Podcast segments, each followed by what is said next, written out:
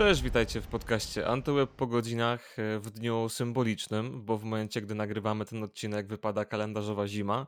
A z racji tego, że zimą wieczory są dłuższe i szybciej zapada zmrok, no to jest idealny czas na obserwację jasnych gwiazd, a ich widoczność jest wtedy największa. No może nie w centrum dużych miast, ale generalnie powinna być największa, tak przynajmniej wyczytałem, żeby wprowadzić Was nieco w tematykę dzisiejszego odcinka w którym wystąpi ze mną nie kto inny jak Konrad Kozłowski. Witaj, Konradzie.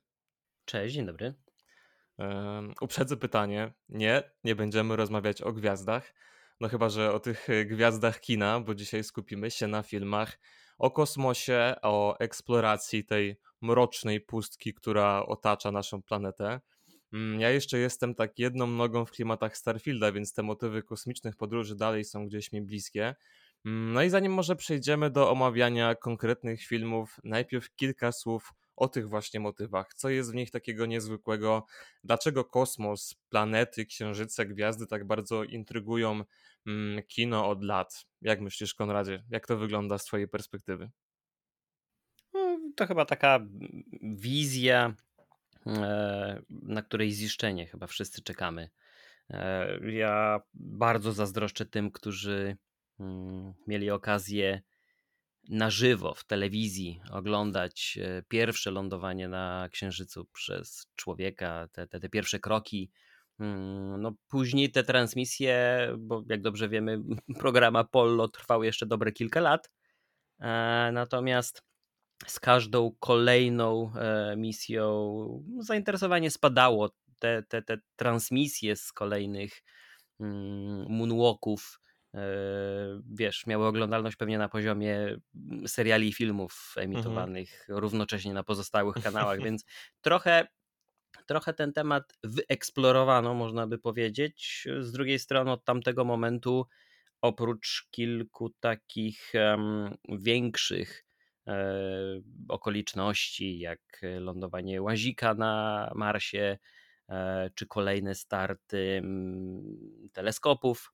Mm, no to tutaj tak naprawdę trudno mówić o tym, że człowiek wybrał się e, w tę przestrzeń mm, wypełnioną e, chłodem i niesprzyjającymi warunkami pod każdym względem, więc e, no dobrze wiemy, że tak naprawdę tylko namiastka w najbliższych dekadach, a może nawet i wiekach będzie miała szansę e, uczynić to ponownie, więc e, no to jest coś takiego, co działa na pewno na wyobraźnię każdego, mm, no bo przecież takie filmy powstają od, od wielu, wielu, wielu lat, a, a, a gdy chyba sobie tak to wszystko zbierzemy, to mm, tych punktów wspólnych i takich e, e, symbolicznych e, wręcz przekazów połączonych pomiędzy tymi produkcjami jest całe mnóstwo. Prawie w każdym chodzi o to samo.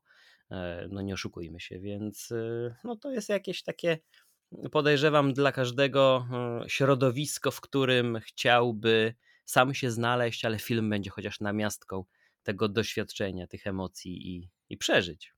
No, zgadzam się. Ja myślę, że u mnie to się wiąże też trochę z taką e, sympatią do gatunku science fiction, mm, ale w, w takim pojmowaniu fantastyki naukowej, e, jak chociażby w Gwiezdnych Wojnach, na których się wychowałem, gdzie bezpośrednio z tego w toku dorastania mniej interesowały mnie tematy samej fantastyki, a bardziej zaczynały te naukowe, dlatego dziś postanowiłem mm, no, wybrać te filmy, które raczej starają się mocniej trzymać nauki, bez przesadnego odjeżdżania gdzieś w jakieś wyssane z palca wizje o, o kosmicznych rasach. Mm, no ale wracając jeszcze do, do fascynacji kosmosem, to wydaje mi się, że to chyba taka potrzeba podążania za nieznanym, potrzeba odkrywania, jakiejś eksploracji, której prawdopodobnie, no tak jak mówisz, na własnej skórze nigdy nie doświadczymy, no chyba, że od przyszłego tygodnia złożymy CV do NASA, ale to raczej marne szanse na sukces, więc tą potrzebę eksploracji kosmosu i doświadczania go realizujemy e, właśnie poprzez e, filmy. Mm, no i tych filmów jest oczywiście bardzo dużo. Zastanawiałem się, czy zacząć tutaj od Odysei Kosmicznej Stanleya Kubricka, ale później stwierdziłem, że ty na pewno podasz ten przykład, to po pierwsze, a po drugie... Nie? Nie? nie. O, Nie? proszę. Nie, y, wiesz co, chyba y, ja zacząłem się trochę mm, uśmiechać, bo całkiem niedawno obejrzałem y, materiał dosyć obszerny na, na YouTube. y, mm, Jeden z takich internetowych, YouTube'owych dziennikarzy, Johnny Harris, poświęcił jeden ze swoich odcinków właśnie mm, y, fejkowemu lądowaniu na Księżycu.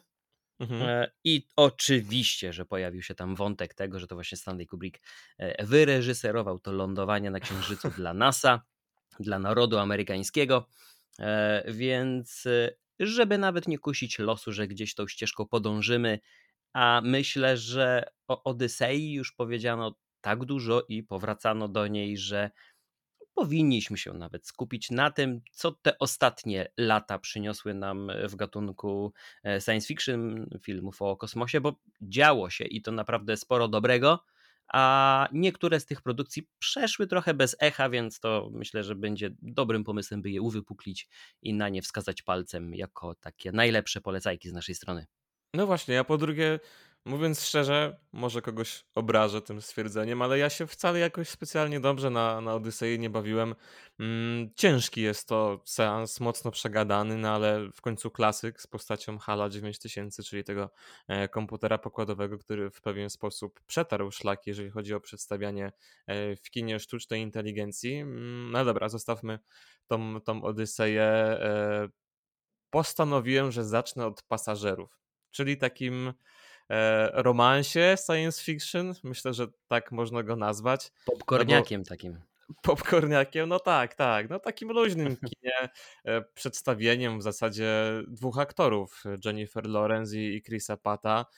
E, Michael Sheen gdzieś tam się jeszcze czasem przewija jako robot barman, ale no głównie film skupia się właśnie na tej parze, która chcąc, nie chcąc, musi nawiązać ze sobą jakąś relację, bo budzą się e, na pokładzie międzygalaktycznego transportera, czy, czy takiego krążownika. No, jak zwał, tak zwał. W każdym razie na kilkadziesiąt lat przed e, planowanym wybudzeniem. No i to oczywiście e, staje się początkowo powodem do paniki, no bo co to oznacza, chyba każdy z nas wie, ale z drugiej strony staje się też okazją do wielu rozmyśleń, do odkrywania siebie, do stawiania sobie filozoficznych pytań, no i jednocześnie obcowania z tym bezkresnym kosmosem w taki sposób, e, jakiego mało kto doświadcza, więc dużo fajnych motywów się tam miesza.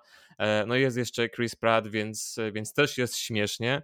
Mm, no ale na pewno nie jest to taka typowa komedia, bo jest tam też ten motyw e, tragiczny, z którym bohaterowie próbują się zmierzyć, próbują go rozwiązać. No z jakim skutkiem tego dowiecie się po seansie, do którego e, zachęcam, bo pasażerów ja przynajmniej oglądałem za każdym razem na jednym wdechu i e, później za każdym razem chętnie wracam do niego co jakiś czas.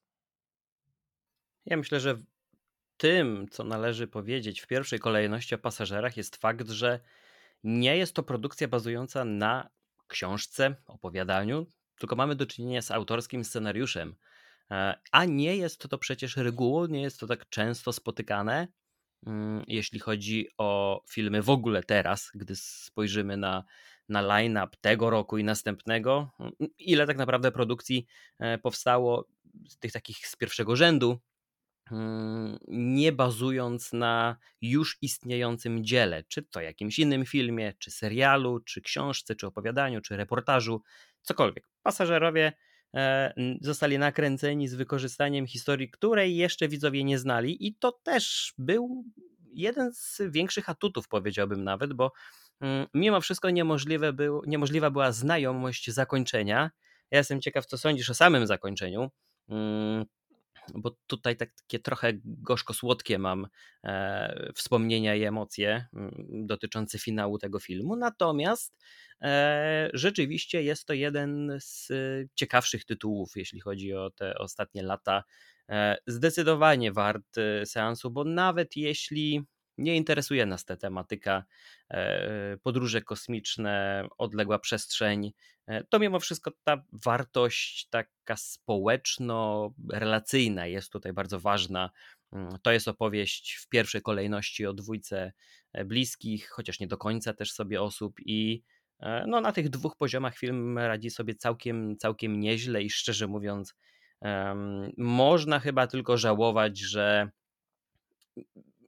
nie powstała chociażby nawet e, z tego jakaś miniseria, bo ja z wielką przyjemnością poznałbym ten statek i jeszcze bardziej od środka popodróżował sobie z tymi pasażerami przez kolejne godziny.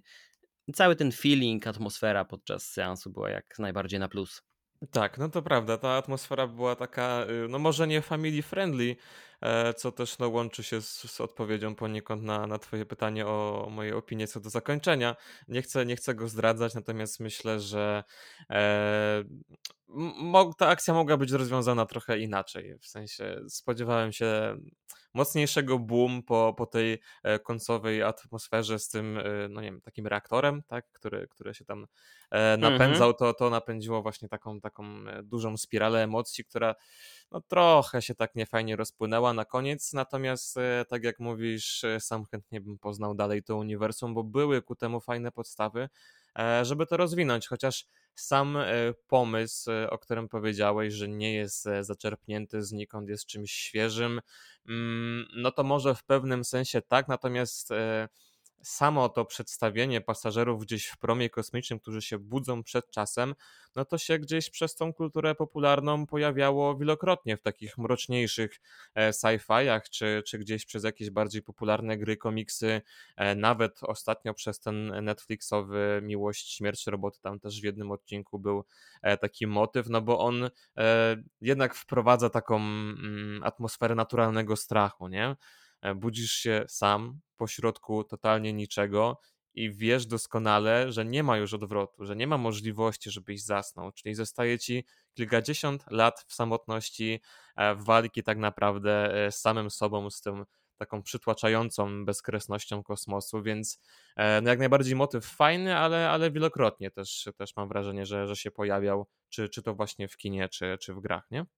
No zdecydowanie, tak, tak. To, to nie jest tak, że mam do czynienia z taką świeżynką zupełną, ale chodzi o to, że w zalewie tego wszystkiego, co jest kręcone z wykorzystaniem zewnętrznego materiału, po prostu sam fakt jest na tyle e, istotny i miły, że tutaj nie wykorzystano niczego mm, już istniejącego, a udało się gdzieś ten pomysł na film e, sprzedać bez uprzedniego sukcesu innego dzieła, bo dobrze wiemy, że mm, te popularne i odnoszące e, sukcesy książki, opowiadania i tak dalej są w stanie napędzić popularność, zainteresowanie kolejnego filmu powstającego, prawda? To się przekłada jedno na drugie tak naprawdę. No tak, no tutaj Apple, o którym mówiliśmy w, w ostatnim odcinku, garściami wręcz e, czerpie z literatury, z powieści, e, no w zasadzie wyciągając sobie te, te najciekawsze i, i robiąc o nich filmy czy, czy seriale. No czy to jest droga na, na łatwiznę? Trochę tak, ale z drugiej strony, skoro ta e, kultura daje nam fajne historie, daje nam fajne materiały, to czemu by z tego nie skorzystać? Pewnie. Zanim cię jeszcze dopuszczę do głosu, to to pozwolę sobie wtrącić tutaj jeszcze e, Marsjanina. Weźmy go może na warsztat. Mamy tutaj Mata Damona, który jako kosmiczny badacz zostaje uwięziony sam na Marsie mm, no, w wyniku nieudanej ekspedycji.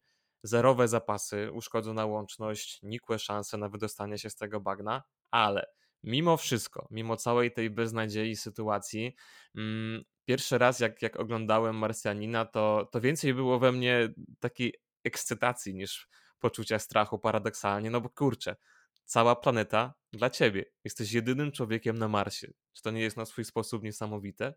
Tym bardziej, że, że Ridley Scott bardzo fajnie przedstawił te, te próby odzyskania kontroli, łączności, ten motyw zakładania e, bazy łamane na ośrodka badawczego, uprawę warzyw, trochę tak jakby Mm, no bohater próbował w pojedynkę stworzyć podstawy cywilizacji na nowej planecie i to było dla mnie e, no, w pewien sposób poruszające. Poza tym generalnie mam wrażenie, że Mars ma coś w sobie, pomimo tej, tej pustki, pyłu, skał, gdzieś tam emanuje mm, takim klimatem tajemnicy minionych wieków i może przez to właśnie te filmy czy seriale, w których Mars się przewija, trafiają jakoś do mojego serduszka. No a poza tym siedem nominacji do, do Oscara dla Marsjanina, między innymi za scenografię i efekty specjalne, to powinno być chyba samo w sobie rekomendacją, nie? I tutaj, uwaga, znowu będę człowiekiem od ciekawostek. no tutaj nie oszukujmy się, tutaj bardzo solidnym filarem do tej opowieści była książka Andy'ego Weira, mm, Marsjanin, która powstawała e, na raty na Reddicie. Więc oczywiście ci bardziej e, złośliwi będą wspominać, że po części e, to cała społeczność napisała tę te, te, te książkę. Mm, ona była w ogóle udostępniana za darmo w rozdziałach, e, była poprawiana i uzupełniana właśnie przez innych czytelników. I, I, tutaj jest ten fundament naukowy. To tutaj znajdują się te wszystkie smaczki to tutaj to są te wszystkie ciekawostki, e, które oglądamy na ekranie, a mają one potwierdzenie w rzeczywistości. Oczywiście jakieś tam uproszczenia i na, mm, takie naciągnięcia się zdarzają, bo, bo, bo to nawet w samej książce nie byłoby e, możliwe, by tego uniknąć e, przy opowiadaniu tego typu historii, ale mimo wszystko ten grunt położono dzięki książce. No, oczywiście dobrze wiemy, że świetne książki nieraz miały makabryczne adaptacje, ekranizacje. Więc ukłony dla Ridleya Scotta, że udało mu się e, w tym przypadku zrobić coś tak dobrego, z tak świetnym wyczuciem tego, jak pokazać osamotnionego człowieka na obcej planecie, w jaki sposób zbudować te relacje między postaciami, które e, chcą zawrócić i, i, go uratować, w jaki sposób e, nawiązać kontakt z gościem, który jest setki milionów kilometrów od nas. Mm, no tutaj tak naprawdę zagrało chyba wszystko. I trudno doczepić się do czegokolwiek. Dla tych, którzy jeszcze nie wiedzą, musimy wspomnieć, że Marsjanin ma dwie wersje. Istnieje też ta wersja rozszerzona. Posiada kilka ciekawych scen. Mm, zdecydowanie warto zobaczyć. Jeśli dobrze pamiętam, to Disney Plus chyba nawet ma tą rozbudowaną wersję e, w swojej ofercie i naprawdę w świetnej jakości. Mm, więc możecie na Disney Plus się skierować i zobaczyć Marsjanina. E, no, powiem szczerze, że spośród tych wszystkich filmów, e, które albo omawiamy wspólnie, albo których ja wspominam i będę wspominał jeszcze w tym podcaście, Marsjanin jest tym filmem, do którego powracam najczęściej. To jest taki film, który daje jakiś taki good feeling podczas seansu. Mhm. E, jesteś w stanie mm, naprawdę dobrze poczuć ten, mm, ten klimat e, odosobnienia, e, daje jakiś taki komfort. E, wiesz, że się całkiem nieźle skończy, więc no i też nie oszukujmy się, te krajobrazy, ten horyzont Marsa i wszystkie te kwestie techniczne związane z tym filmem są jak najbardziej na plus. Natomiast, żeby płynnie przejść do chyba głównego dania mm, tego odcinka, niektórzy uznają e, Marsjanina jako formę mm, swego rodzaju rekompensaty dla aktora Mata Damona, ale też rehabilitacji tego aktora w oczach widzów po Interstellar, gdzie jego występ e, był ukrywany. E, jego udział w filmie nie był zapowiadany, jego postać była totalną niespodzianką, zaskoczeniem. E, niektórzy twierdzą, że jest to najsłabszy element filmu, moim zdaniem jeden z najmocniejszych. E, no a dobrze wiemy, że o Interstellar moglibyśmy nagrać e, nie jeden, a dziesięć odcinków, a i tak pewnie wszystkiego byśmy nie, dale, nie, dali rady powiedzieć o tym filmie, więc. No, zgadza się. Żeby po prostu zacząć dyskusję, dostrzegam wszystkie te zarzuty, błędy i problemy z Interstellar ale z drugiej strony uważam, że w kinie, w filmach, w popkulturze to emocje odgrywają jedną z głównych ról i, i, jednak ten seans Interstellar, ja pamiętam, że jakoś bardzo późno złapałem e, go w kinie i więc nie wiem, czy trzy czy cztery osoby były na sali, e, więc już, już sama taka atmosfera mm, robiła wrażenie, a, a, a po wyjściu z kina jednak przez te kilkanaście, kilkadziesiąt minut e, jakieś takie refleksje, przemyślenia do mnie docierały i, i, i do dzisiaj powtarzam jak mantrę wręcz um, jedną z myśli z tamtego momentu, że Christopher Nolan świetnie pokazał, że jesteśmy aż ludźmi, czyli do jakich poświęceń, do jakich osiągnięć jesteśmy w stanie dojść, na, na co potrafimy się wznieść, a jednak z drugiej strony jesteśmy tylko ludźmi, no i oczywiście tutaj odnoszę się do postaci Mata Damona. gdzie ta chęć uratowania własnego tyłka czasami potrafi jednak mimo wszystko być e, najważniejsza. Kurczę, no Interstellar, tak jak mówisz, to jest y, temat rzeka. Ja pamiętam, że pierwszy raz ten seans obejrzałem w momencie, gdy czytałem jeszcze książkę e, Wszechświat w twojej dłoni. To bodajże było Krzysztofa Galfarda, chyba tak nazywał się ten e, autor. I, I to jest taka książka, która dosłownie zabiera cię jak na jakimś e, tripie po substancjach psychoaktywnych w podróż przez kosmos, przez atomy, przez tą pustkę bezkresną, która nas otacza. Mm, to wszystko działało w mojej wyobraźni, natomiast e, jak zasiadłem do Interstellara, to miałem wrażenie, że dokładnie wszystko to, co sobie wyobraziłem, widzę teraz na ekranie i Nolan zabiera mnie przez taką podróż, tylko tym razem już wizualną, a nie tylko w mojej e, wyobraźni. No i to było fantastyczne.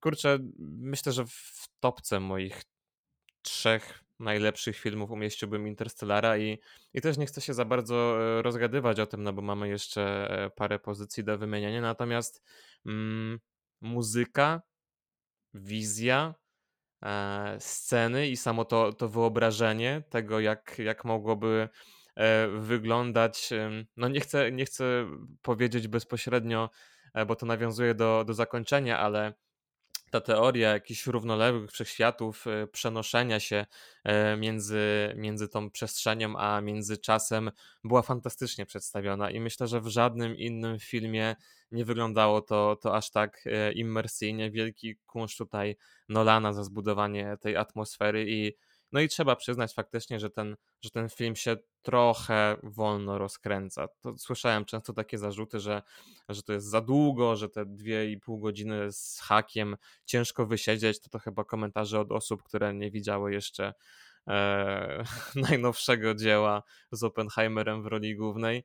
Mm, Także gdybym, gdybym miał jakoś bardzo krótko e, wyrazić moją opinię na temat Interstellara, no to chyba najbardziej działająca na wyobraźnię opowieść o kosmosie, opowieść o tym, co może nas czekać poza naszą planetą, opowieść o tym, mm, jak dążyć do uratowania nie, nie tylko samego siebie, bo to też dość istotna część tego filmu, ale generalnie e, ludzkości, no majstersztyk, po prostu majstersztyk.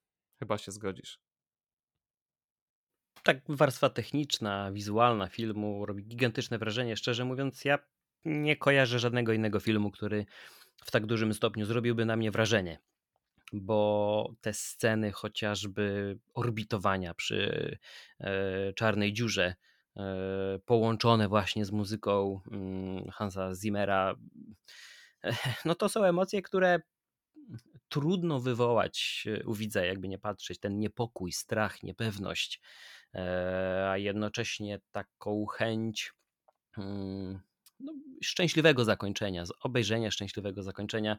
E, no i tutaj no, było, było kilka tych nieudanych e, rzeczy, tak jak postać Anne Hathaway przez wielu była krytykowana, ta jej relacja też z pozostałymi widzami, że to było trochę pokręcone, zbyt uproszczone, mm, ale biorąc pod uwagę same technikalia, to, to jest czołówka, jeśli nie najlepszy film o kosmosie, moim zdaniem.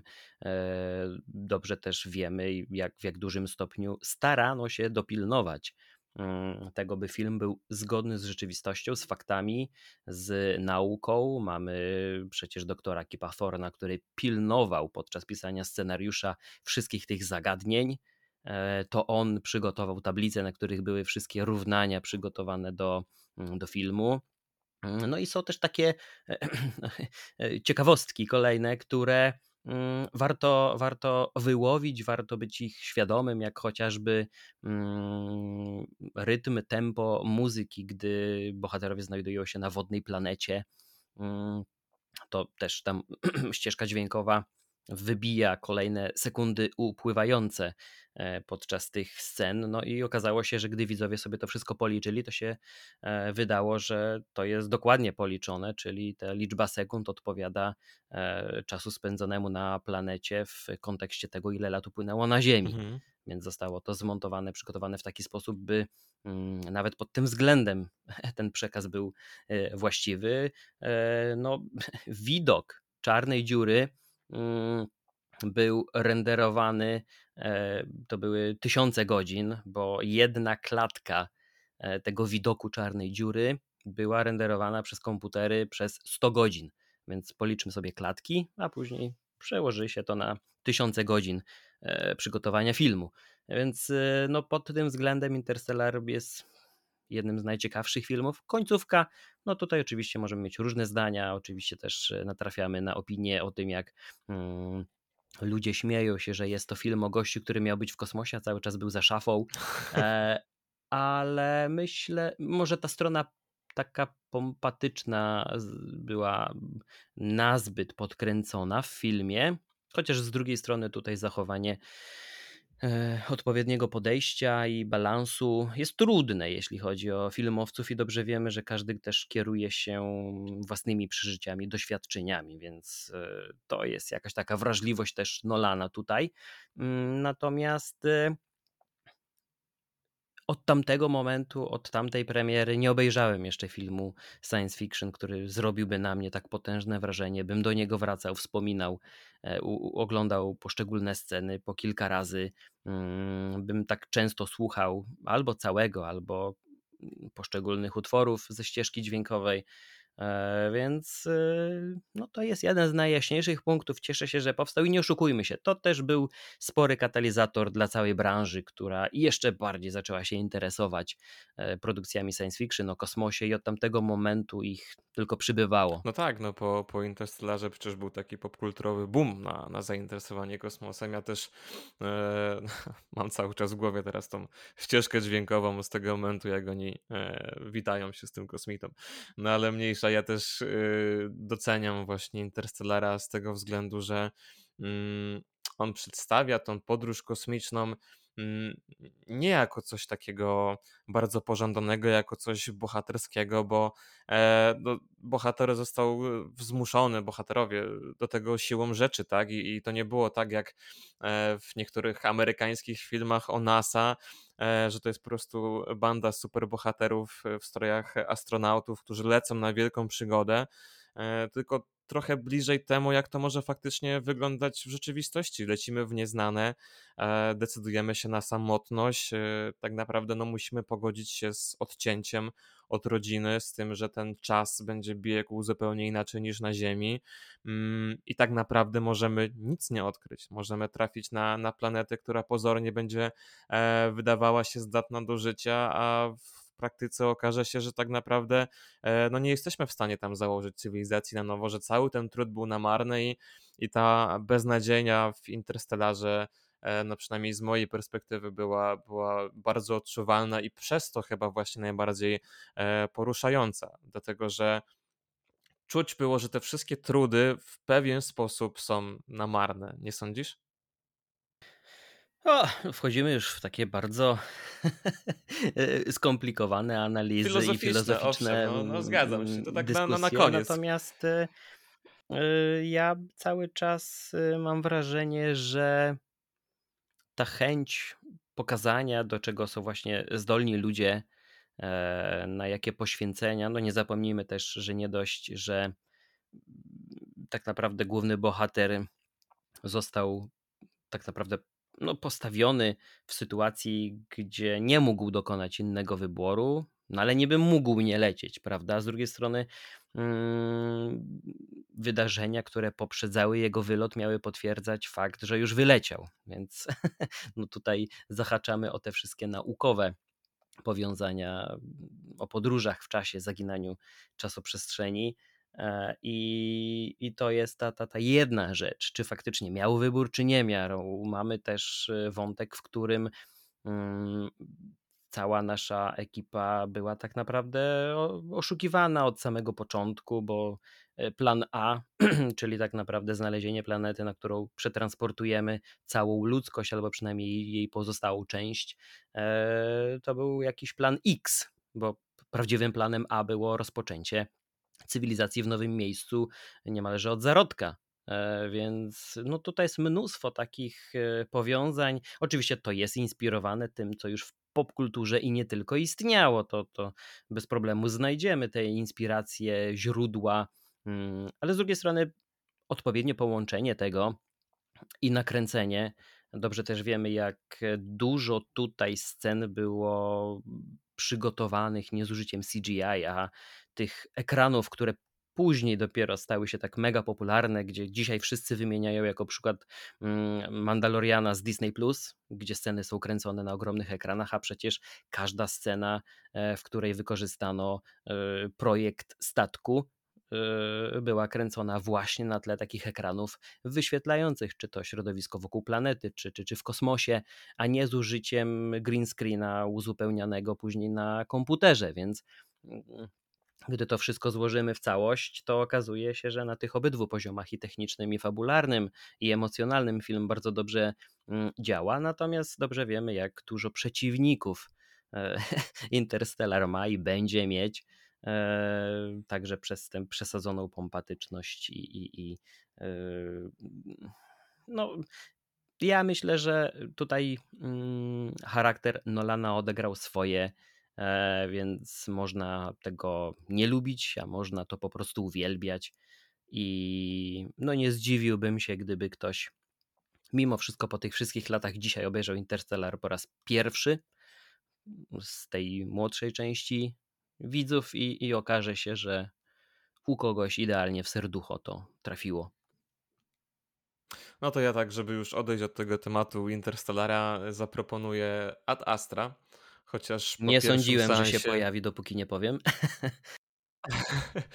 Daj mi wytłumaczyć. Po pierwszym seansie jedyne, co mi się cisnęło na usta, to ależ ten film jest wirutnie głupi, no bo ilość absurdów, no. e, zwłaszcza w tych ostatnich scenach, no niestety przekracza tam wszelkie granice, ale później, gdy obejrzałem go drugi raz, Mm, zacząłem bardziej zwracać uwagę na, na symbolikę chociażby, e, no bo ten film to w zasadzie jest taka jedna wielka metafora, albo może inaczej mm, taka próba niedosłownego przedstawienia w filmowy sposób tej łacińskiej sentencji e, per aspera ad astra, nawiązując mm -hmm. oczywiście do tytułu, który oznacza przez trudy do gwiazd. Na tych trudów postać grana przez Brada Pitta E, doświadcza e, no nie mało. E, szkoda tylko, że postawiono tam na momentami durne strasznie sceny, no ale też miało być widowiskowo i niewątpliwie momentami było, więc Ad Astra fajne, jeżeli chce tam się spojrzeć troszeczkę głębiej, porozkmieniać, natomiast no nie są też to wnioski jakieś mega odkrywcze w ogólnym rozrachunku, mimo to według mnie Ad Astra takie 6,5 na 10 myślę, że godne odnotowanie, jeżeli chodzi o kosmiczne filmy. A co ty masz do powiedzenia o tym? Ja pamiętam, że po wyjściu z kina e, byłem rozdarty, bo tak jak powiedziałeś, ta warstwa filozoficzna, tutaj metaforyczna jest, no gra pierwsze skrzypce i też e, wiele osób oczekiwało chyba większej dawki mm, akcji i emocji podczas seansu, a my mieliśmy wewnętrzne rozważania Brada Pita, który siedzi na brzegu mm, łoża i, i, i rozmyśla, rozważa, E, kontempluje, więc e, to było coś, czego chyba się nie wszyscy spodziewali i nie zdziwiłbym się, gdyby ktoś też jeszcze powiedział, że po pół godzinie wyszedł z kina, ale z drugiej strony ja jestem tak łasy na piękne obrazki e, kosmosu w filmach, że mm, ta świadomość faktu, że przecież dotarcie dla, dla ludzi w tym momencie i chyba przez następne wręcz tysiąclecia do Neptuna, do krańców Układu Słonecznego, to nie będzie coś osiągalnego dla nas. Mm, a tutaj pomysł y, tych przesiadek na Marsie, E, z lotem przez Księżyc i orbitowanie przy Neptunie, który gdzieś tam majaczy najpierw na, na, na dalszym planie, później jest wręcz tłem dla kluczowych wydarzeń. Mm, no to jest coś, co pozwala mi do Ad Astra usiąść ponownie, jeśli chcę niemalże samemu osobiście zasiąść w fotelu jednego z tych statków i, i, powędrować aż tak daleko, bo też żaden inny film jeszcze nam takich możliwości nie dał do tej pory. Mm, no ale rzeczywiście o wiele więcej się tutaj rzeczy nie udało niż w kilku innych filmach. Dlatego, no, patrząc na, na cały ten mm, landscape filmów o kosmosie, e, to można by, jakby nie patrzeć, wziąć pod uwagę ten film jako jeden z ciekawszych. Natomiast gdy zestawimy go generalnie ze wszystkimi e, innymi produkcjami, no to o uwagę, zainteresowanie widza no nie byłby w stanie powalczyć równie dobrze co kilka innych, bardziej przyziemnych, nazwijmy to, filmów, więc y, tutaj wprowadziłbym taki podwójny ranking, podwójne standardy, że wśród filmów o kosmosie jest ok, no wśród zwykłych filmów mogło być o wiele, o wiele, wiele lepiej. Więc no też zależy oczywiście od tego, kto czego dokładnie szuka w tych filmach. E, I jeśli nie przeszkadza komuś aż tak dogłębna wręcz analiza psychologiczna głównego bohatera i jego relacji z ojcem, no to myślę, że sens może być całkiem, całkiem przyjemny. A ja bym odbił piłeczkę w coś bardziej klasycznego, bo odbiliśmy się od tej Odysei kosmicznej e, bardzo szybko, chyba szybciej niż nawet sam zakładałeś. E, więc żeby nie było, że nie sięgamy po klasykę, a wśród nich jednak mimo wszystko pewne są filmy. Jeszcze zanim do nich przejdę, jedno zdanie, film Nowy Początek. Trudno nie mówić jako o filmie o kosmosie, bo cała akcja rozgrywa się na Ziemi, ale zdecydowanie obraz Denisa Villeneuve jest godny seansu uwagi i czasu, mm, bo no mimo wszystko, e, dobrze wiemy też, jak świetne e, obrazkowo filmy kręci ten reżyser, ale oprócz tego tutaj mamy znakomitą historię. Jak będzie jeszcze czas na to, to, to wrócimy. Natomiast do tych filmów. No ja właśnie, właśnie tak tylko na, na chwilkę ci przerywając, zastanawiałem się, czy brać w ogóle pod uwagę mm, te filmy, które gdzieś. Poruszają tematykę kosmitów, kontaktu z kosmitami.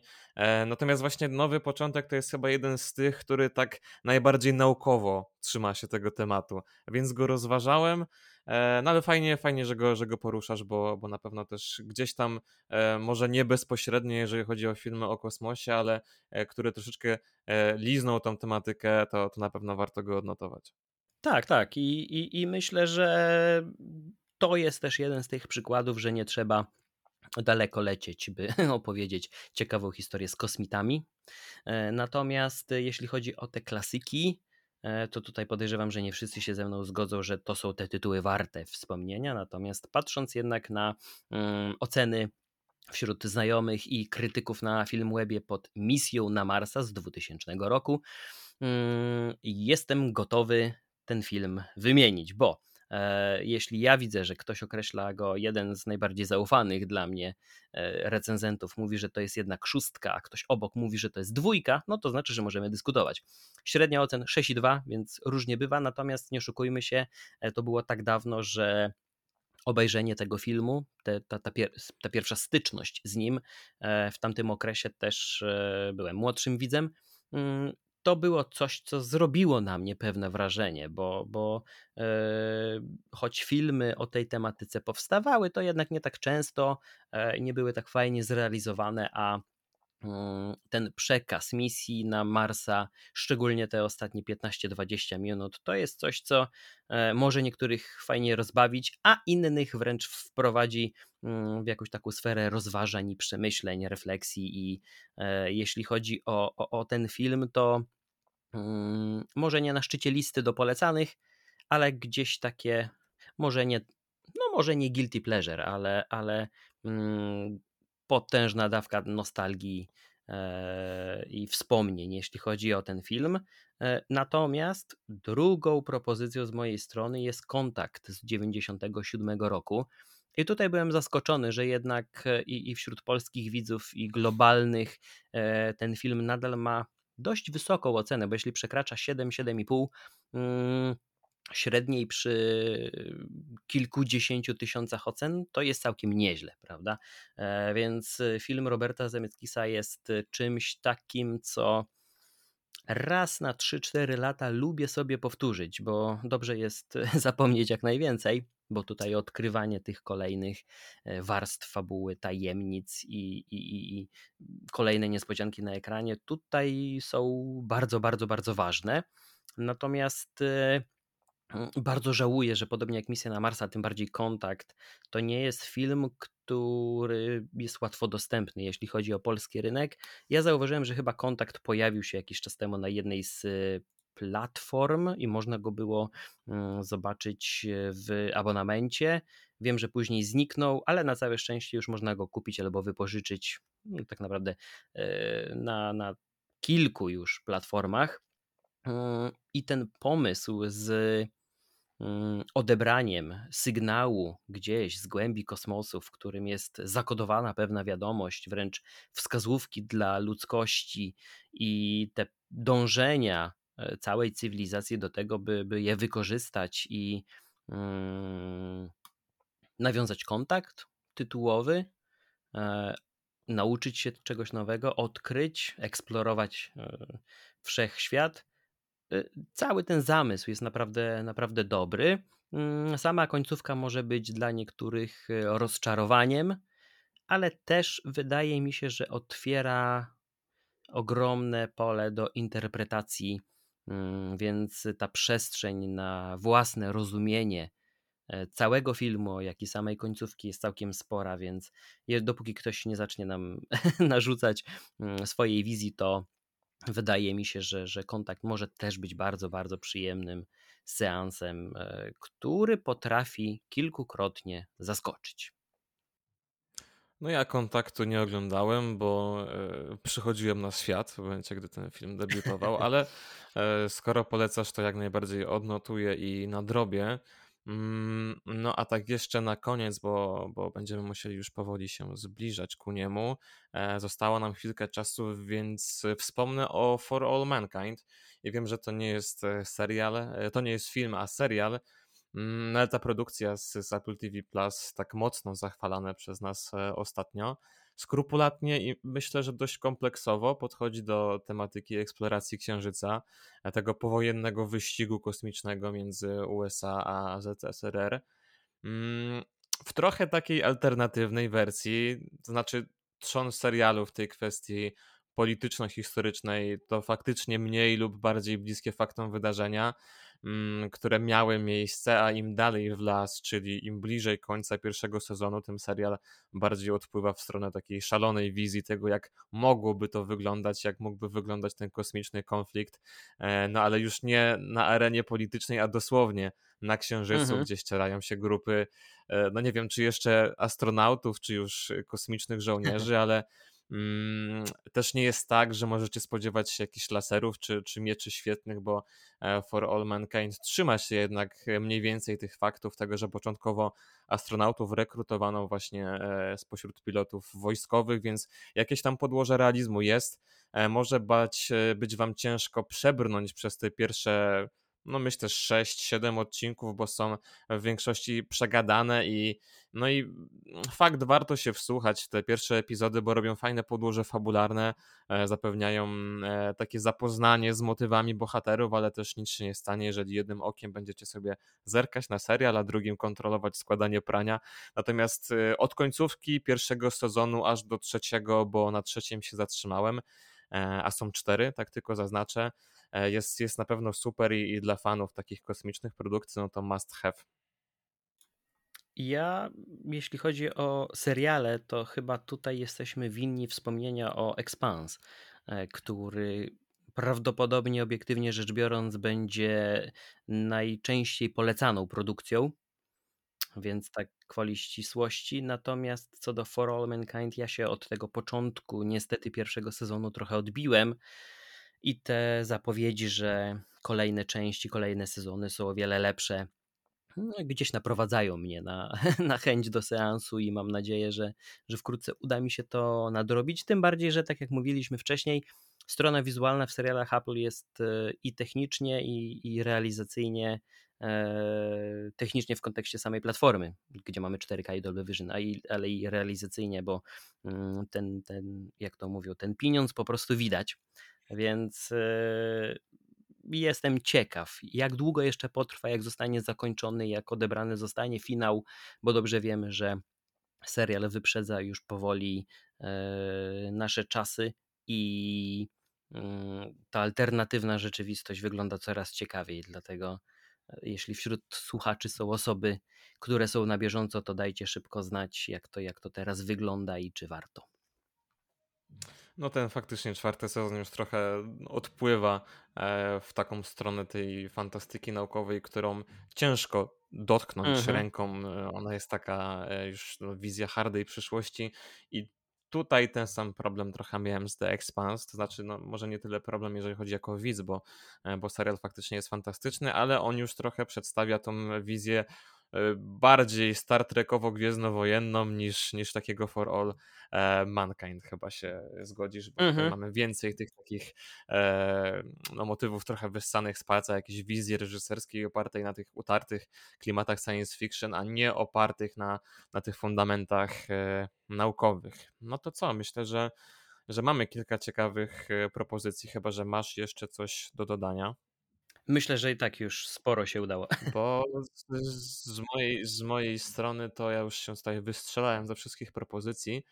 E, więc e, co, mam nadzieję, że niezależnie od tego, czy jesteście fanem kosmicznych e, filmów i seriali, znajdziecie tutaj coś ciekawego.